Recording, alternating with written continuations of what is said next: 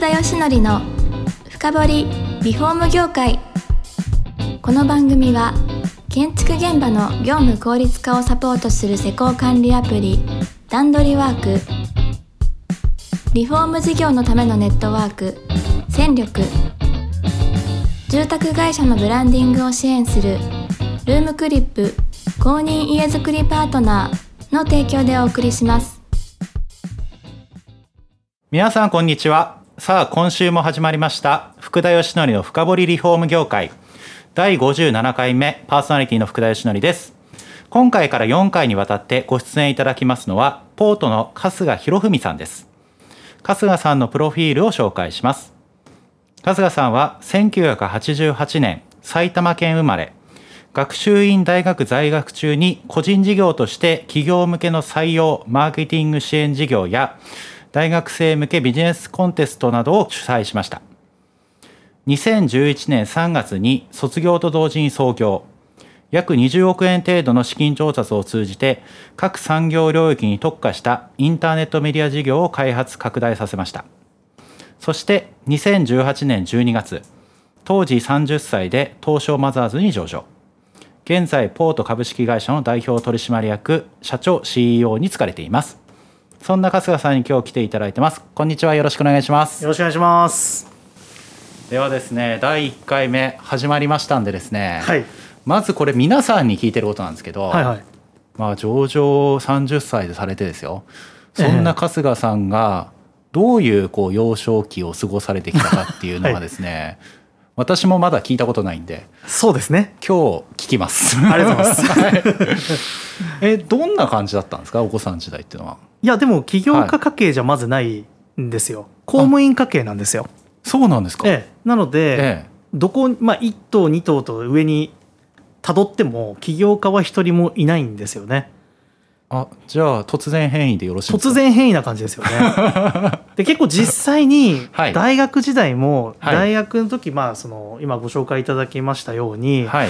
いわゆるその起業家活動みたいなところやってたんですけど学生時代はまあバイトもやってた時はもう家庭教師とかそういう塾のはい。バイトやってたりとか親もですねその高校の教員で非常に厳しい親だったんではい。大学行くなら教職免許を取らなきゃあのいけないんだっていう謎のルールがありまして それぐらいですねすごくこう鉄壁のこう家庭だったんですよね。いやでも多分ですよ。学生時代に創業するってことはなんかこう学生時代もっと前に遡ると何かがこうあったと思うんですよ。はいはいはいこの体の中に。まあその起業という、まあ、文字はなかったと思いますけど、はい。そうですね。例えばまあやっぱり努力ですよね。まず一つ、努力する諦めない。そういうこうスタンスはやっぱりあったと思いますね。なるほど、はい。なんかあるんですか？その努力をこう惜しまなかったエピソードみたいな。いやーでもやっぱり、はい。なんて言うんでしょう。例えばまあ本当になんか6年間そのあまあそのサッカーとかもずっとやってたんですけど、ええ。まあ、それをずっとやりやり続ける。ややめたい途中やめたいと思っても絶対終わるままあ学校というかその卒業するまではい。絶対やめないとかですね、まあ、あとはその例えば勉強もあの一応浪人したんですけど一浪はい。したんですけど、その時もまあなんか十何時間ずっと勉強するとかなんかそういうことあれあなんか短距離より長距離の方が速いとかみたいに、はい。そういう負けず嫌いによって差分を生み出すところの方が結果的に得意だったのは事実ですね。ーなるほど。でただ、はい。ただあのとはいえなんですけどやっぱりきっかけが大学受験にその高校の時にその指定校推薦で行けたのが学習院大学だったんですよ。え。ただ学習院大学なんか行ってる場合じゃないなって思って受験もう一回やろうと思って浪人したんですよ。えはい。そしたら受かったとこ学習院しか受かんなくて。はい。どんなに努力しても結果出ないとダメだなっていうのは思いましたけど。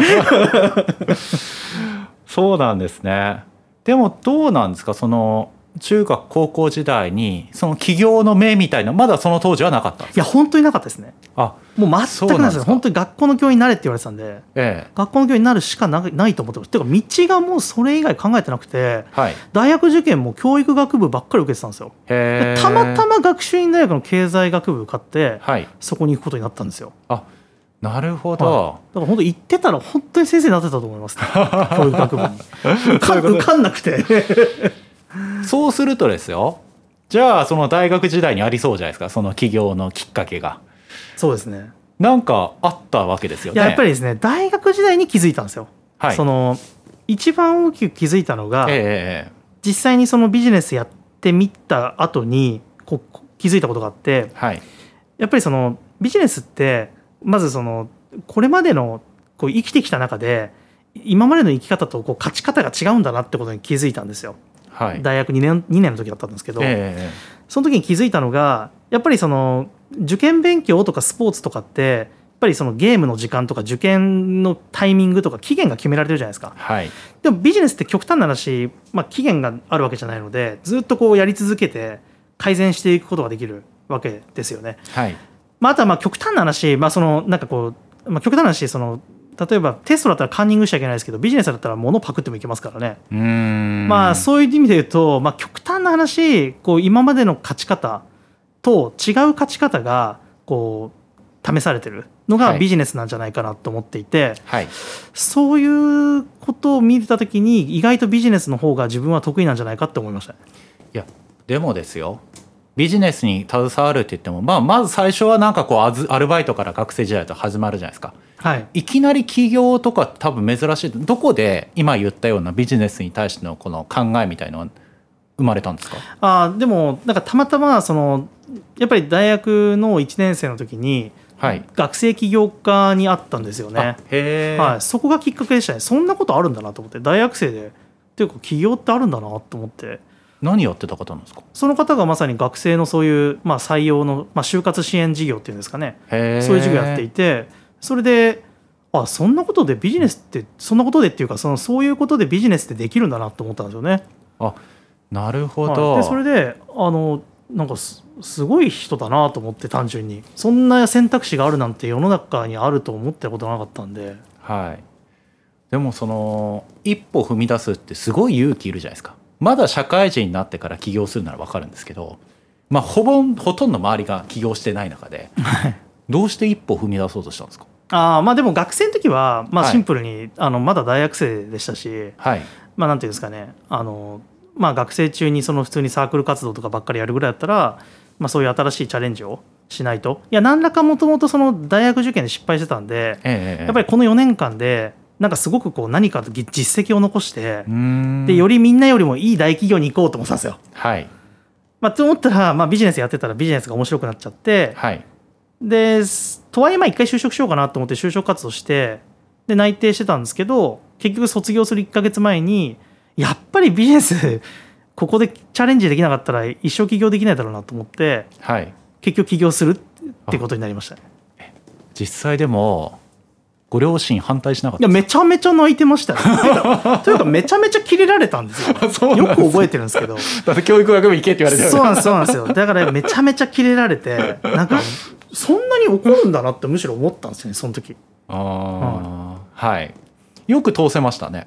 そうですね。だから最初ちょっともう怖くてなんかいろいろ言うとこんなに怒ってくるんだなと思ったんではい。留年したってことにしようと思って、はい。大学の先生に仲いいそのゼミのっていうかなんか小規模なその授業の先生にあのこの単位落としてくれませんかって言ったんですよ、ええ。そしたら「いやもう通しちゃったんだよね」って言われて。でじゃあこれもう絶対卒業すんなこれはと思って。はい。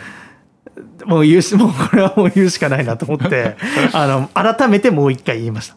なんともうあのというか3年やってみてダメだったらやめようと思ってたんで。ええはい。ええ。3年やってみてダメだったら、まあ、大学院行ったと思えばいいじゃないですか。はい。なんではい。まあ極端な話大学卒業してちょっとこう1回1年2年とやってみてダメだったらやめようって思ってということを親にも言いました。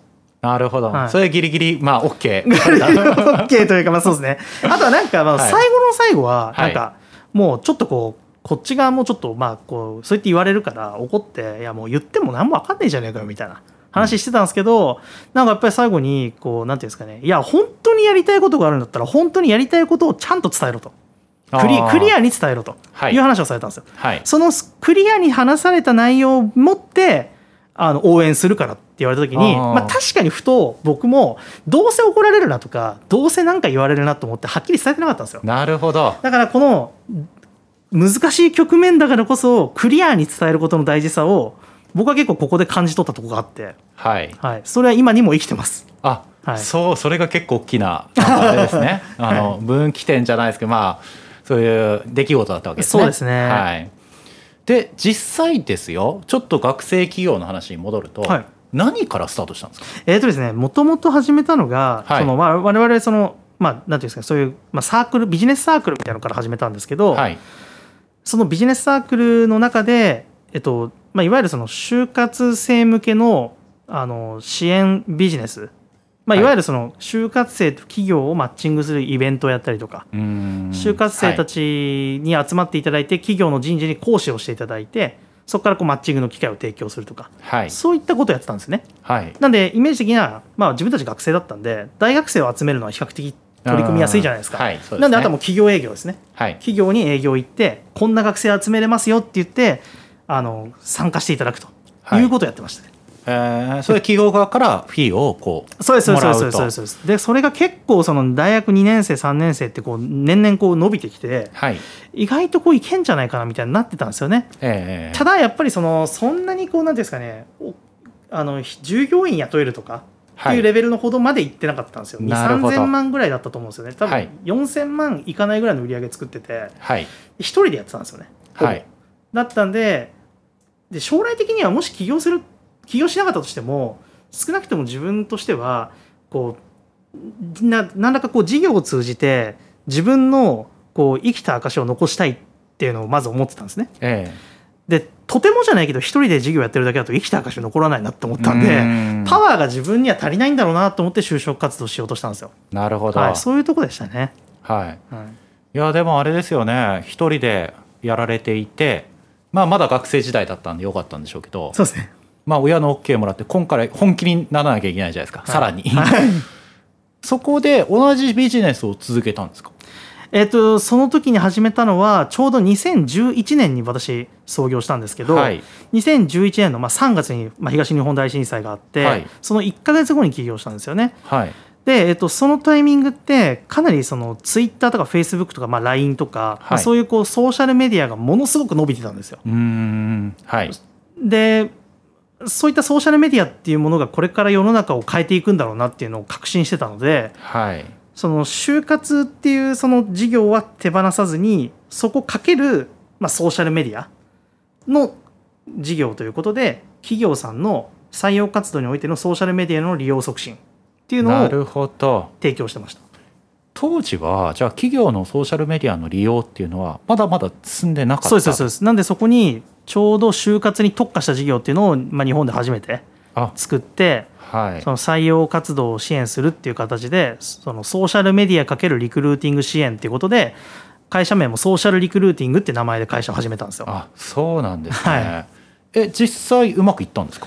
えー、どうですか？うまくいったんすかね？まあでもやっぱりあの1年目2年目3年目ってずっとこうぐっと最初伸びてったんで、はい。まあ結果的にはあの事業をこう集中させてよかったんじゃないかなと思ってましてはい。結構やっぱりその、まあ、僕こうなんていうんですかねが学生企業ってこともあって、ええ。今これから学生起業しようとする人とかからもよくこう話来ることあるんですけど、ええ。僕すごくいつも言ってるんですけどやっぱりその最初やっぱり起業する時ってみんな不安だからいろんな事業やるじゃないですか。うん。でもやっぱりいろんな事業して何でもできるは結構何でもできないって思ってる派なんですよ。はいそうじゃなくて日本で一番詳しいレベルに何のしょうもない事業でもいいから特化してものすごくニッチでもいいからそこを突き抜けた方が結果的にビジネスをその後横展開できる。なので、はいまず日本でどこよりも詳しい事業を1個作れって言ってるんですよね。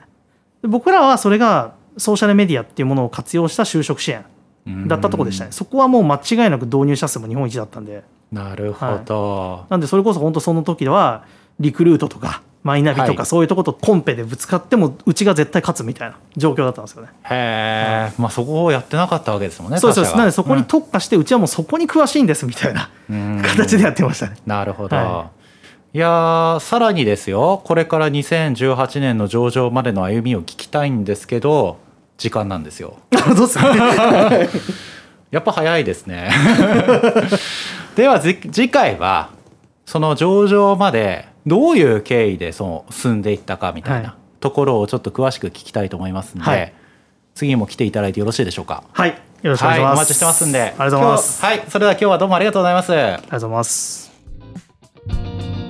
この番組は住宅業界に特化したコンサルティング会社ランリグが長年業界の今を追いかけてきた福田義則をパーソナリティに迎え確かな実績を持つスペシャリストを毎回ゲストにお招きしてお送りする番組です。